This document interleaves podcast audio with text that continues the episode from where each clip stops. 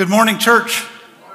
Good morning to all of our folks watching online. I want to uh, start off with a, a story. Uh, Mahatma Gandhi was on board. You know, it's Gandhi, pretty important person. He's trying to get on a train, and there's a reporter that was chasing him and following him, and wanted to get an interview with him. And Gandhi didn't want to get an interview, so Gandhi gets on the train, and the reporter shouts out, "Sir, sir, please give me your message for the people." And Gandhi has this great quote. He says, My life is my message. He went on to say, It is better to allow our lives to speak for us than use our words. Isn't that great? Amen? Okay, come on, studio audience. I need a little bit more out of you. Amen? Yes. So, and yet the Bible actually said it before Gandhi. Um, here's what it says First Thessalonians, your lives are echoing the Master's words. The news of your faith in God is out. We don't even have to say anything anymore. You're the message. You, Christians. So you're on this earth for a reason. God has put you here. God wants you to live out his message. God wants to say something to the world through your very life. If your life is the message, then, right, what is your message? So turn to your neighbor and ask him that question. What is your message? Go ahead and do that. What's your life message? You should be able to answer it like in three or four words. What's your life uh, message? You should be able to do this. So we're in this series talking about how we need a comeback. How many of you need a comeback in your life? Yeah, we need a comeback? Yeah. There are times when we feel emotionally spent. I think if I could characterize how people feel right now with uh, COVID and coming into 2021, people feel tired. People feel emotionally exhausted. People feel weary, worn out, right? Is that, is that fair? I think so. And, you know, and somewhere when we look in the mirror, we're like, you know, I just don't see the person that I wanted to be. I don't see the person that I, that I think God created me to be. So I wrote these words in my prayer journal before I started this series. And, and this is what I wrote I'm disappointed with myself. I'm disappointed not so much with particular things I've done, but really of who I've become. I have a nagging sense that not all is as it should be. Can anyone relate? Yeah, yeah. So I realized I needed to come back. I need to get right with God. But, but how? And so we've, we've talked in previous two weeks, and I've already been working on the next week. So we're talking about different ways we can come back. And this, this week, one of the things that God kept saying to me and, and it's funny because I've been talking to my wife all week about this, Renee, and she's really been like just letting me have it. You know, I love it when I share my sermon early with Renee and then she just preaches it all to me all week. It's wonderful. That's a joke. Okay. But one of the things that happened is God kept saying to me, You got to prune. You got to prune. If you want to come back, you've got to cut back. And you might need to do some pruning in your life. So, we're not going to wait to do some spring cleaning. It's only January. We're going to do some pruning in our hearts. We're ready for God to move in our life. And you're going to be excited about this, right? Yes? Amen? All right. A little bit more, amen? All right, there you go. So, if you want your life message to be clear, if you want people to know what is your life message, then you might need to be a little bit less complex. You might need to simplify your life a little bit more. Because when I look at my life lately, it reminds me of the equivalent of eating at a particular place in San Antonio. I just went to San Antonio recently. It's only two and a half hours north of here. And there's this wonderful place called the Cheesecake Factory. How many of you have been to the Cheesecake Factory? Yeah.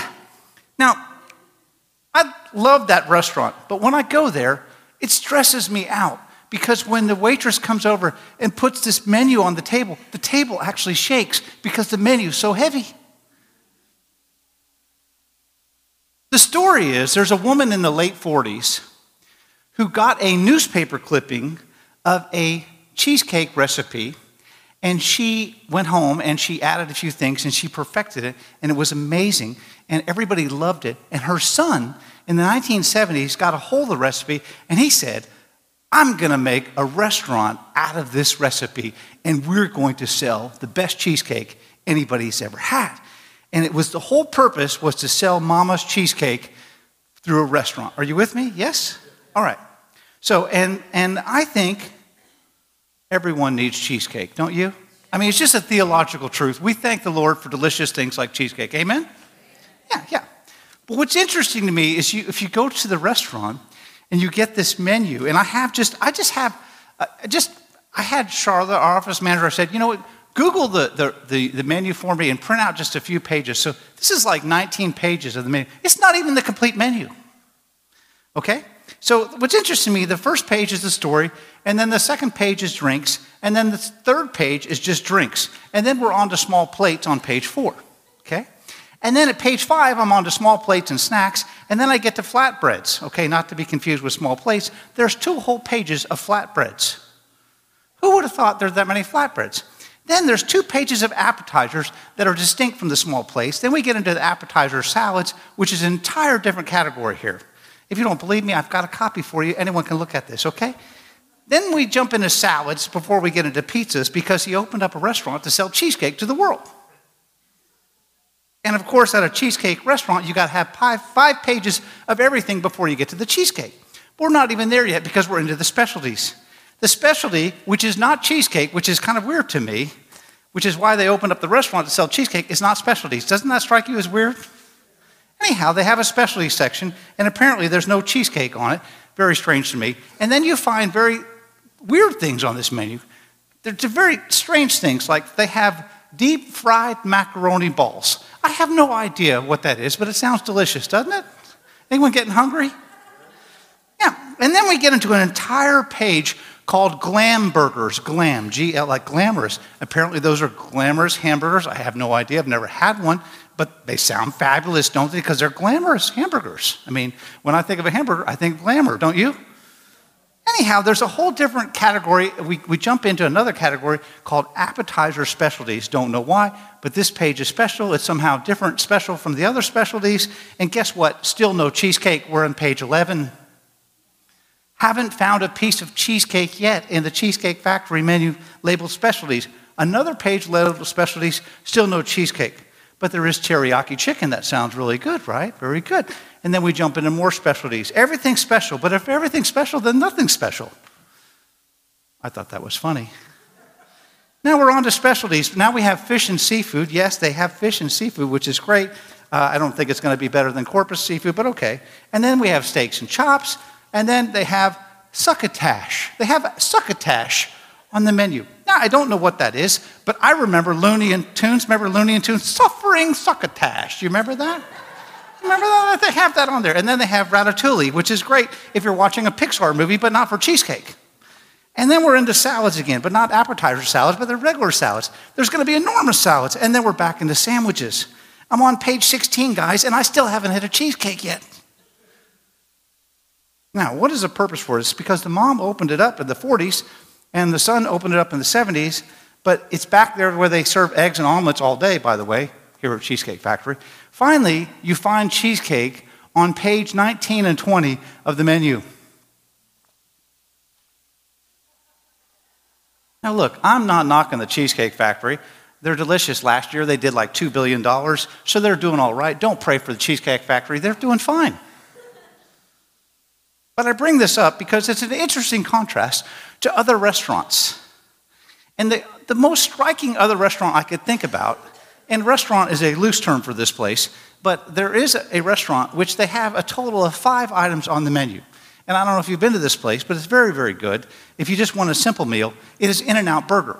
Now, In N Out Burger has a total of five items. They have a hamburger, they have a cheeseburger, they have a double double, and fries, and then they have the drinks. That's it, five items. That's it. You don't even need a menu. This is very refreshing.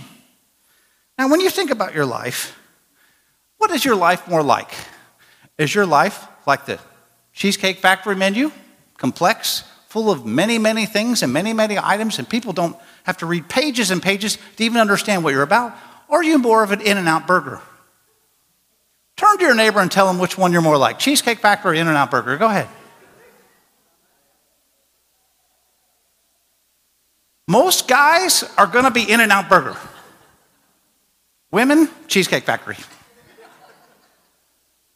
Pages and pages of complexity, women, right? Am I wrong? Okay. So we do not want to live our lives so that people have to go through pages and pages to try to figure out. We want our life message to be clear. You want to be able, when people do your funeral, you want people to go, oh, I know what to talk about because I know what this person was about. They were about love, they were about God, they were about spreading the kingdom. I want that. So, but what happens is we have this thing in our culture called feature creep. Have you heard of feature creep? Feature creep is the idea that you have to add on more stuff to the original product so it becomes that the original product becomes very difficult to even use. So you add on 16, 17 pages before you get to cheesecake. And the whole restaurant is cheesecake. So, for instance, when McDonald's first opened up, when McDonald's first opened up, the largest cup. Some of you are like, does this sermon even mention God? Is this, is this sermon, are we going to get to God today, John? We'll get there. I know this is a long build-up, but bear with me. It's been a long year, okay? Anyhow, so where was I? McDonald's. When McDonald's first, up, the, first opened up, the biggest, the largest cup you could get, if you wanted a, a nice, refreshing soda, five ounces. So I took a little stroll down to McDonald's right down here from the street from us, and I went in there and said, Give me the biggest cup you got, 30 ounces today. 30 ounces, because that's how much soda you need 30 ounces at one time, for sure. And for instance, just the largeness of our homes. In 1950, it's interesting, I asked a realtor this week, the average size home in 1950 in America, anyone want to guess how many square feet? 983 square feet. And it's sold, are you ready for this? The average price of $11,000. You can't even get a beater car for that today. Now, flash forward to the metrics I could find on 2019. The average size home in square foot being sold in 2019, 2,720 square feet. And an average cost, so that's two and a half times larger than we used to be, an average cost of $296,000. A little bit more than 11,000, right? I was in the slow math class, but I'm pretty sure that's more. Okay. So we live in a world and a culture where it's all about feature creep. You've got to have a bigger house. You've got to have a lot more soda. You've got to have more things. You've got to do more things. And so we live in a world where more is equated with what? Better. Better. Got to have more features. This is even true in the church, right? How, do you have a ministry for me? Do you have a ministry? Do you have this, this, and that? Do you have everything for me? Because I need, I'm special and I need a ministry for me. Do you have a ministry for those that have an ingrown toenail? Yes, we do. But not every feature of our souls and not every feature of our lives is a benefit. And I began to ask God, what happens and where does the pruning need to happen? What needs to go? Have you ever asked yourself, hey, you know what? There's some things in my life I need to let go of if I'm really going to serve God. There's some things in my life that I really need to let go of if I'm going to have a comeback. There are things in my life that are preventing me from living my life. Have you ever asked yourself that question? Because I think it's a good question to ask. There are pages that Cheesecake could let go of. Pages. And what about you? And this led me to reading this week one of my favorite stories is absolutely one of my favorite stories in the Gospel of John, chapter 5. In this story, you'll read about a man who laid on a mat for 38 years by a pool of water that was supposed to heal him. And the idea was that the pool of water had healing qualities, and an angel would stir up the water. It was a natural stream, and angels would stir up the water, and you'd be healed if you could just be the first one in the water. And for 38 years, he could never be the first one in the water. You'd think you could pay your buddies 20 bucks to roll your lazy butt up into the water one time. But he couldn't. 38 years. 38 years he begged for food standing on SPID. We'll work for food. And when you offered him work, he said, No, I'd rather beg. 38 years is a long time to sit on your mat, waiting, waiting for change, stagnation. Sitting on his mat became a way of life. His life is stagnant. He's unable to see the deep well of life that is within him. And you might be saying, wait a minute, what does this have to do with cheesecake, John, right? Because I asked myself that same question when I was writing this. Did he have feature creep? He did have feature creep. He had some things he had to let go of. Because, first of all, he's convinced that life will bubble up outside of him. Over there, in that magic pool of circumstances. So he sits waiting and watching, hoping that things will change. Again, there was a belief, this is called the pool of Bethesda, and there was healing properties that could change your life. The angel would stir the water, and if you were the first one in, you were healed. He won't get up off that mat until he sees the first bubble. He is living what some of us live and some of us need to lose in what you might call an as soon as life. Have you ever lived as soon as life? If you want to have comeback, you've got to prune your thoughts away from this. As soon as this, I'll live my life. You've got to lose the feature creep of as soon as life. As soon as the water bubbles up, I'll get off my mat and get into the water. He's been doing that for 38 years, it hasn't changed. As soon as I get to the water, my life will be wetter, better. As soon as I get into the water, my, my problems will be fixed. The pool of Bethesda is an illusion. It convinces us that our life is nothing more than our circumstances. It deceives us into believing that life is found outside of ourselves. It tricks us into living as soon as life. Most of us know what it's like. We even say it out loud. People say it out loud and say it to one another. As soon as this happens, everything will be better.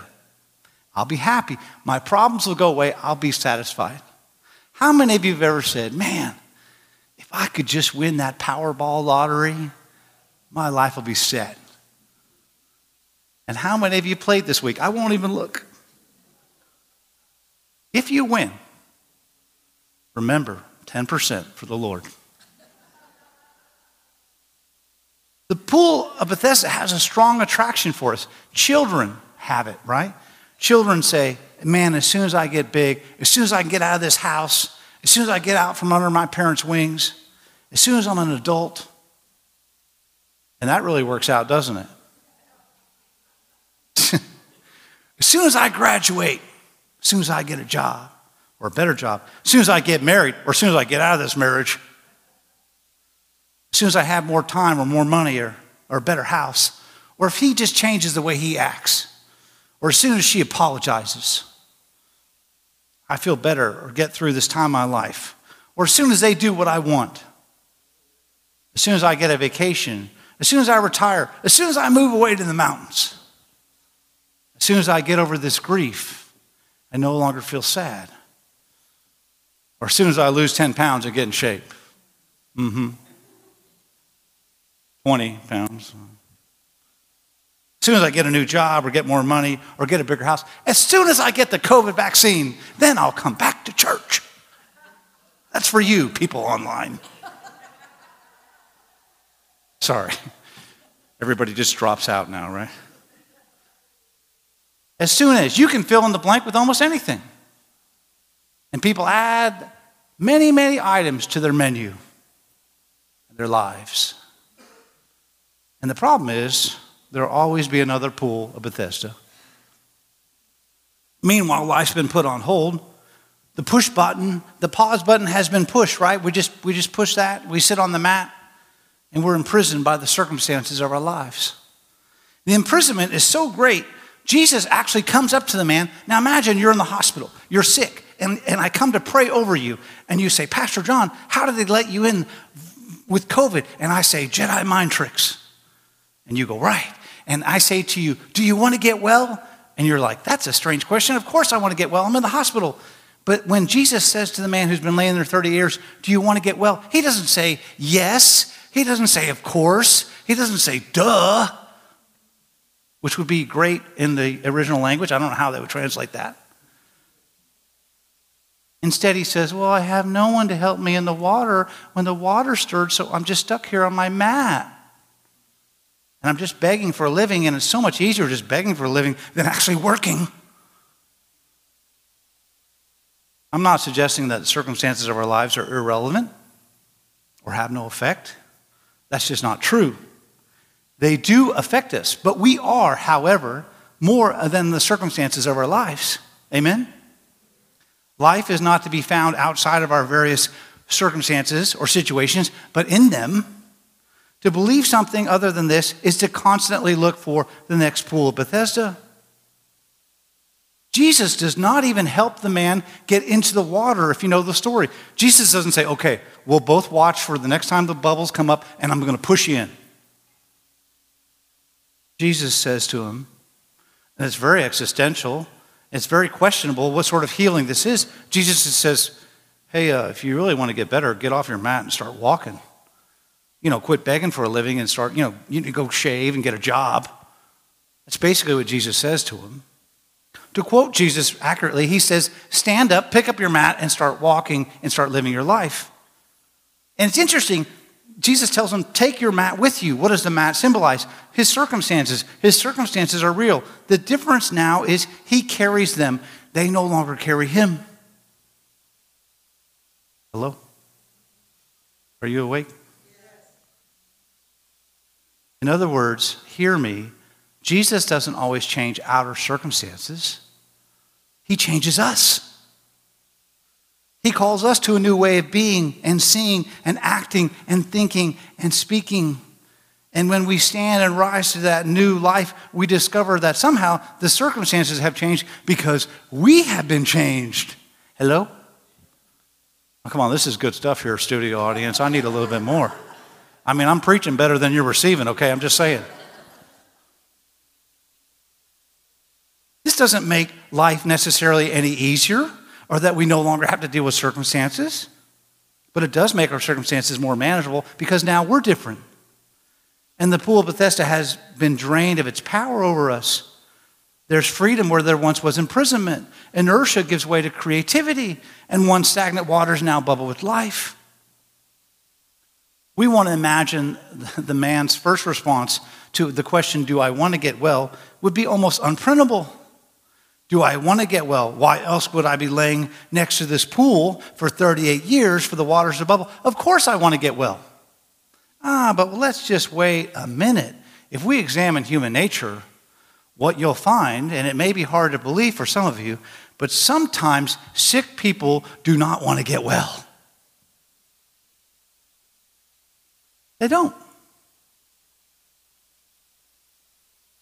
You ever talk to an alcoholic? who didn't recognize her problem. I don't have a drinking problem, everyone else does. Everybody else has a problem with my drinking. I'm fine with it. When I first got married, and I came from a family of gorillas, and Renee came from a family of turtles, my style of conflict was beat your chest and yell and scream and shout it out. And that was great for me because that's what I grew up with. My family was like, We're having a fight, let's go. All right, gather round, let's fight beat your chest. Oh, I'll say this and I'll say that. And boy, we're gorillas. Renee's family was so sweet. First dinner I ever had with them, they're at the table. Please pass the salt. Thank you. Thank you for passing the salt. May I have the butter now so I can butter my corn? Thank you for passing the butter. I'm like 10 minutes into the meal. I'm like, oh, y'all can cut the crap right now, all right? I mean, I love your daughter. It's cool. We can be normal. And Renee's like, This is normal. I'm like, This is weird. My family would be like, Hey, quit hogging the salt. Get it over here right now. Oh, shut up. I'm, I'm, I'm not done with it yet. That's my family. So when Renee and I had a conflict, I didn't have a problem with my temper. I was good with it. She had the problem. I didn't want to get well. I didn't want to change. This is your problem, Renee, not mine. There are very good reasons for your reluctance if you're sick not to get well. When you get well, you lose one set of obvious problems, but you gain a whole new set of problems. Right? Hello? I remember being 12, 12 years old, and I had a test, and I had not studied for the test. And I had already figured out in my family, my mom was very sympathetic. And it was good when you had a temperature of 102 because you did not have to go to school. So you remember the old school thermometers where they actually put them in your mouth? Remember they're like a little line? Nowadays you can't do this. They got the thing and they just shoot on your forehead. It's real technical, but the old days you could cheat. My mom would say, I'll take your temperature. She'd come in, put the thermometer in my mouth. She'd walk out of the room. I'd go next to the nearest light bulb. Ooh. Hold that up to the light bulb, about 101, 102, boom, put it back in. Oh, 102, you're running a fever. You need to stay home. No test for you today and I got lots of Sprite and TV time. It was good to be sick in my household. Why would I want to be well? Okay, how many of you ever called in sick when you weren't sick? Come on. There's a few hands going up. Do not pan the crowd right now.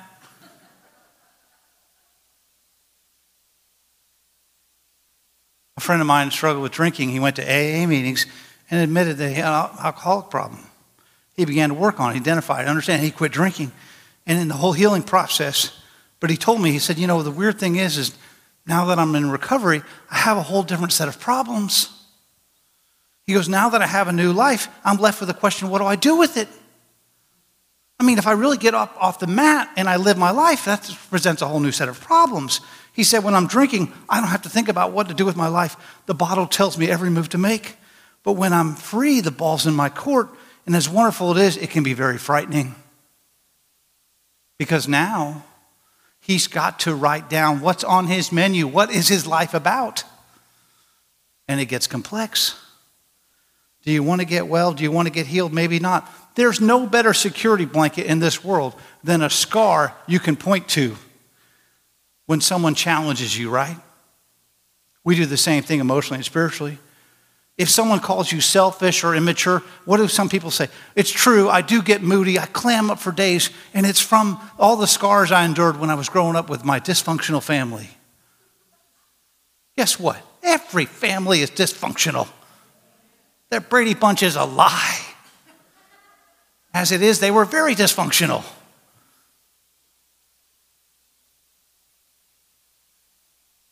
We're not able to hold others as emotional hostages if we get better.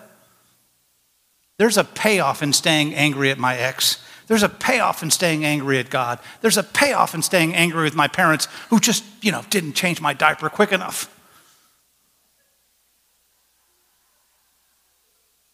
I've heard it.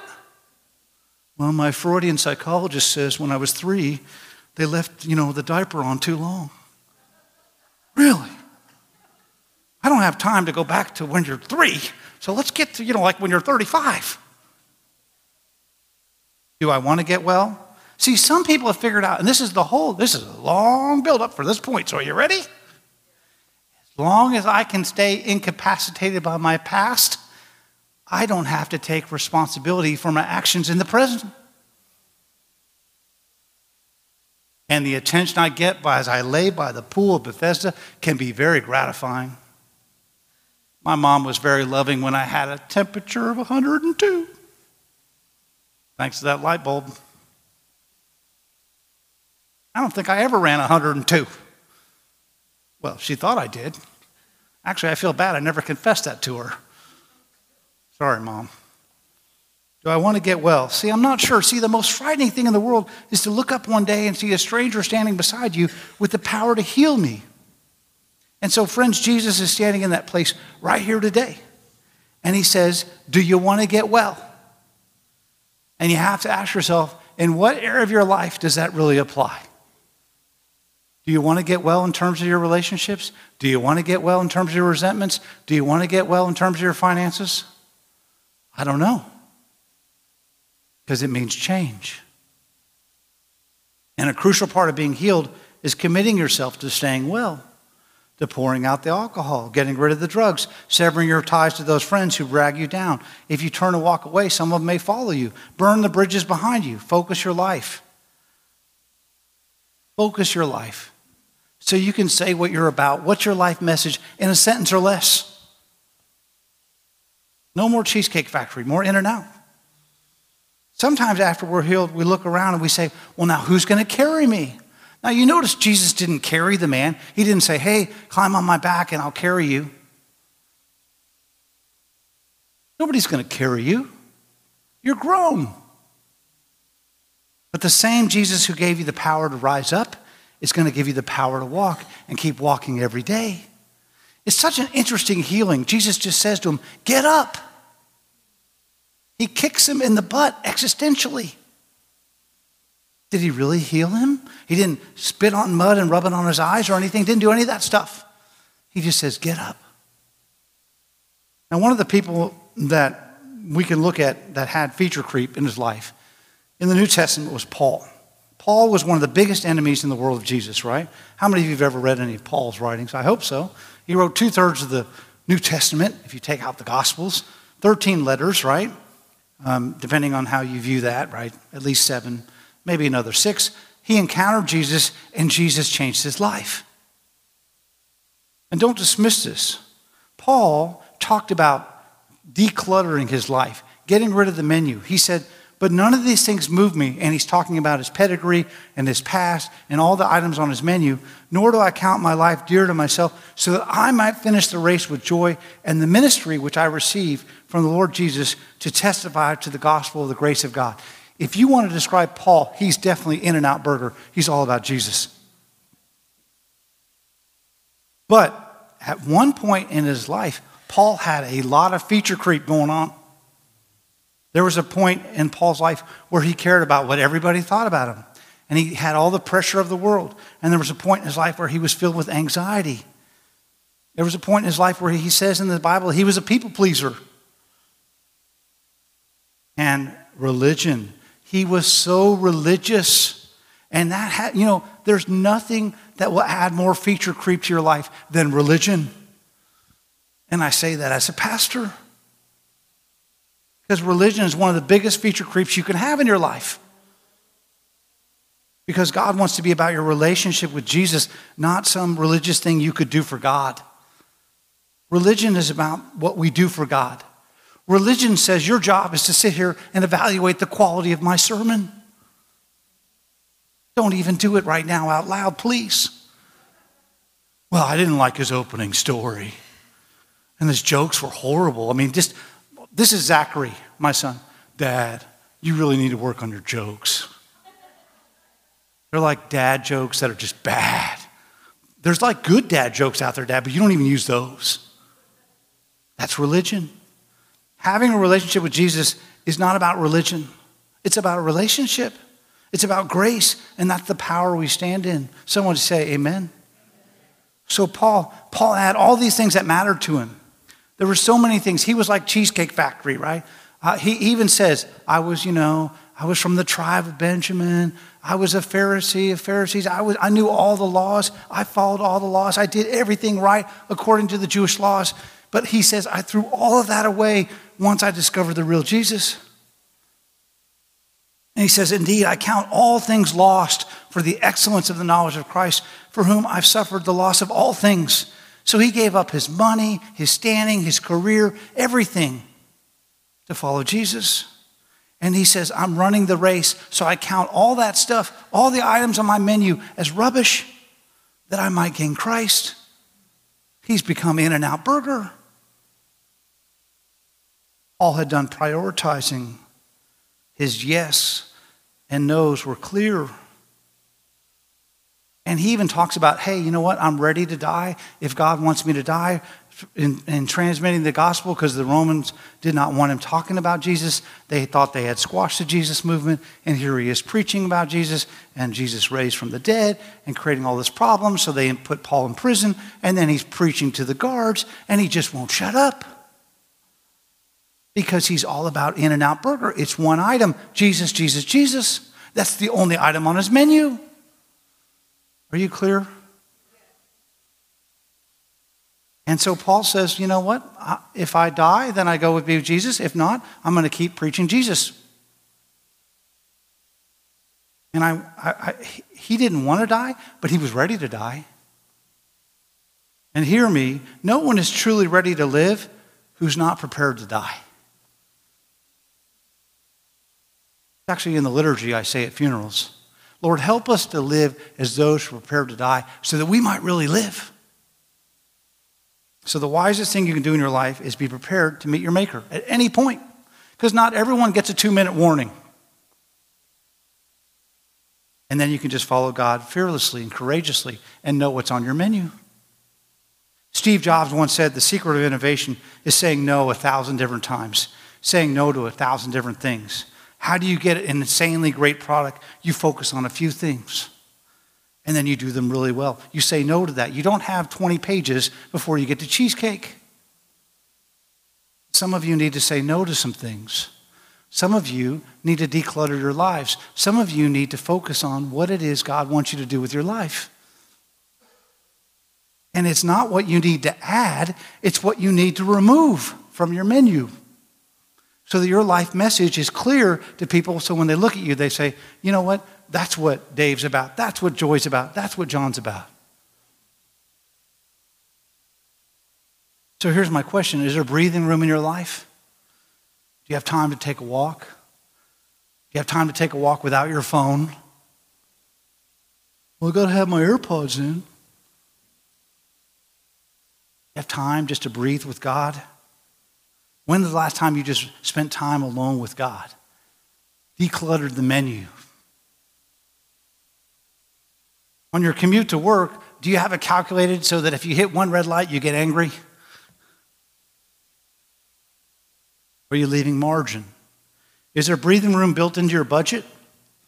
Or is it where you're strapped so tight, if one thing happens, you're really going to be, you know, under and, and, and in debt? Because guess what? One thing's always going to happen. If you want to come back, somebody say amen. Are you still with me? Amen. If you want to come back, you might need to do some subtraction. Subtraction is actually a form of addition. I know I was in the slow math class, but stay with me here, okay? Subtraction is a form of addition. It's an act of addition. Subtraction because cutting away from some of the items on your menu actually adds something. Why? Because every time you take away something, it leaves a hole. Every time you take away something, it leaves a void. Every time you take away, it leaves a footprint of what was there but is no longer there. And there's information in the missing information. I'll say that one more time. There's information in the missing information. There's something that can be there, what was there, but it isn't there. And I don't think you're quite understanding me because I'm getting some weird faces right now. So let's take a picture. Just look at this picture of the vase. It's a vase. It's a nice, pretty vase. And what's not there is just negative space. But is that vase there or is it two faces? Come on. I think that's pretty cool. Because subtraction is actually an act of addition. In that negative space, there's something there. There's information, right, in the missing information. How cool is that? That's just amazingly cool, right? We're going to continue with this one. This one really makes my head hurt. Look at this one. Um, is it a man's legs or is it a woman's legs? If you stare at this long enough, you'll go cross eyed and begin foaming at the mouth a little bit. What's actually missing, right, is actually adding something. It's, it's an optical illusion. Isn't that pretty cool? I think that's pretty cool. I, I like this one here. And I showed this one to Renee, and she goes, Oh, all I saw was the kiwis. But do you see, is there a triangle there? Or, you know, subtract something from the kiwis? I swear there's a triangle there, right? And what's there is there because of what isn't there. What's there is there because of the margin. There's breathing room in the kiwis, so you get a triangle out of it. And you got to eat the kiwis, and it's good for you, so it's a win win, right? Okay? Or how about this one? Is it Peter or is it his wolf? Can you see Peter there? Or is his wolf? Because there's negative space. The negative space is Peter, but it isn't. It's just the way the wolf is chasing. And what's the wolf chasing? A rabbit, a quail? I don't know. They added Peter by taking away from the wolf. They could have filled it with lots of other things in the story, but they didn't. And so you have something beautiful because of what isn't there. I love this one the Pittsburgh Zoo logo. Is it a tree? Is it a gorilla? Is it a tiger? I don't know. It's amazing what's possible. But my favorite example of this is actually the FedEx logo. Now, back in the 70s, FedEx idea, this amazing idea, revolutionized the world, and it still makes my head hurt. To this day, you can go to the post office, you can go to a mail center, you could take something, and you can say, Get this to my friend by tomorrow morning, and they can do that. That blows my mind overnight.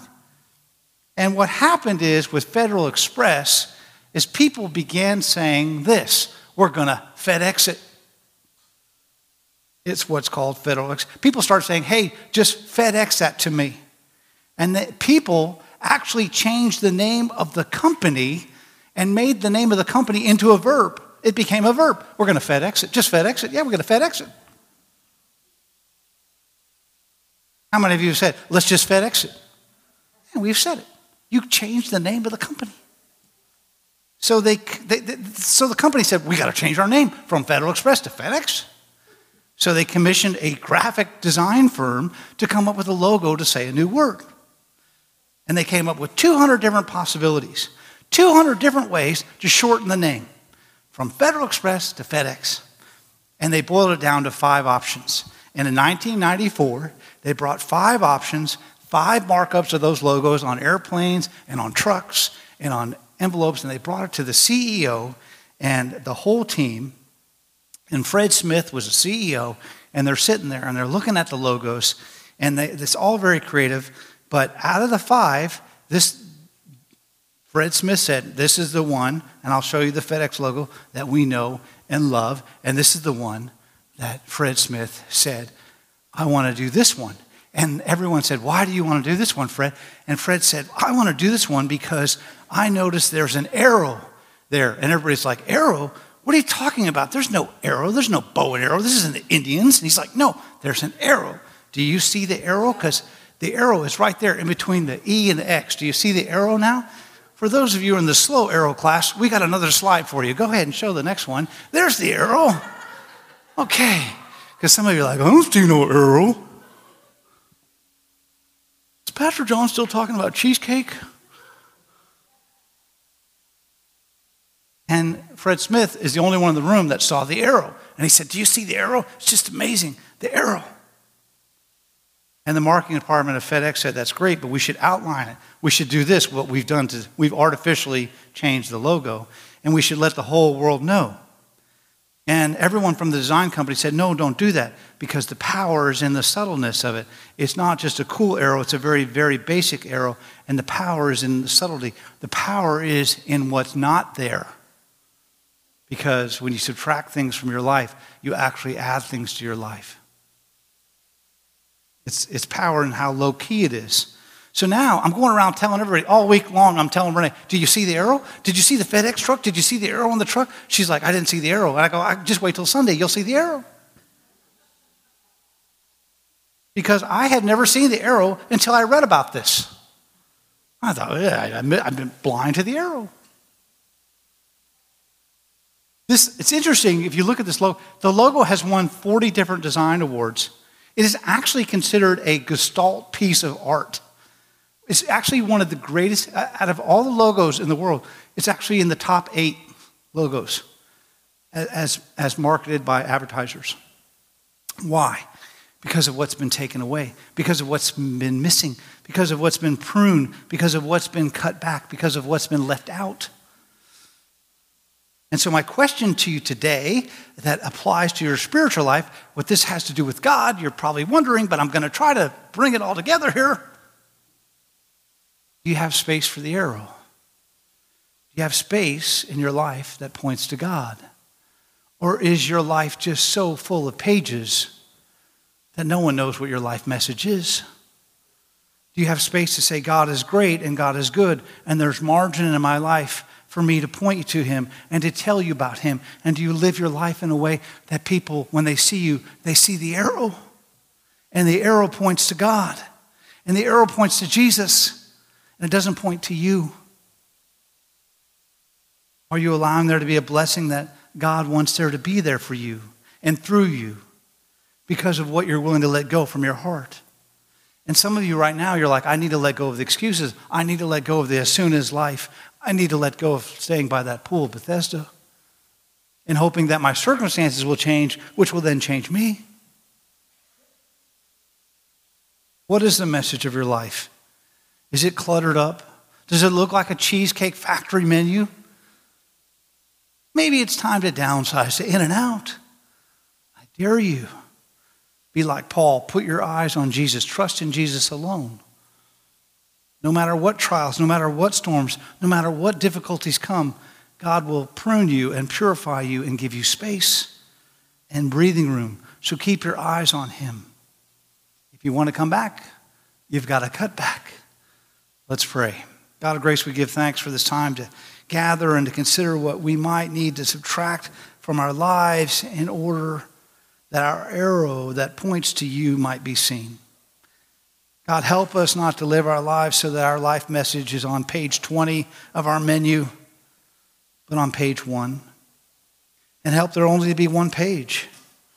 And help us to be about you, God about what you can do in our lives and what you've done for our lives. Some of us, Lord, need to prune away from that. As soon as this happens, or as soon as that happens, and I'll be happy then, or I'll be settled then, or if I could just win the lottery, or if I could just get a different job, or if I could just have my circumstances be changed.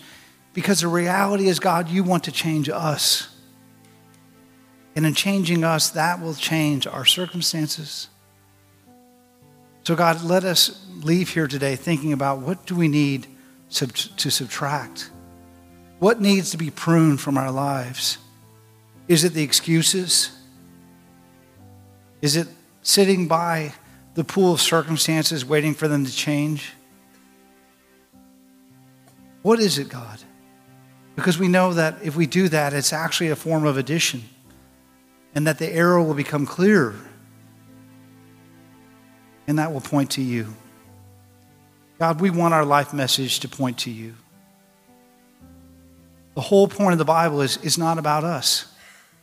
It's about Jesus and God and what he can do in this world as we join him in making God's kingdom come, God's will be done. And that's why in that prayer that Jesus taught the disciples, he says to them, hey, it's all about making the kingdom come, God's will being done. So, Father, help us consider what is our life message? Is it too lengthy, too complex for others to know? Pray this in the name of Jesus, who taught us as we say now together Our Father, who art in heaven, hallowed be thy name. Thy kingdom come, thy will be done, on earth as in heaven. Give us this day our daily bread Forgive us our debts as we forgive our debtors. And lead us not in temptation, deliver us from evil. For thine is kingdom, the power, and the glory forever. Amen. Thank you so much for joining us at Grace Presbyterian Church. We hope and we trust that this message was a blessing and gave you much encouragement as you face today. At Grace Presbyterian Church, we are a church family that welcomes everyone who welcomes everyone, and we would love to welcome you. So please join us either online or in person. You'll find a community that loves God and loves each other. And we are blessed by other people joining us. So please come and join us at Grace Presbyterian Church.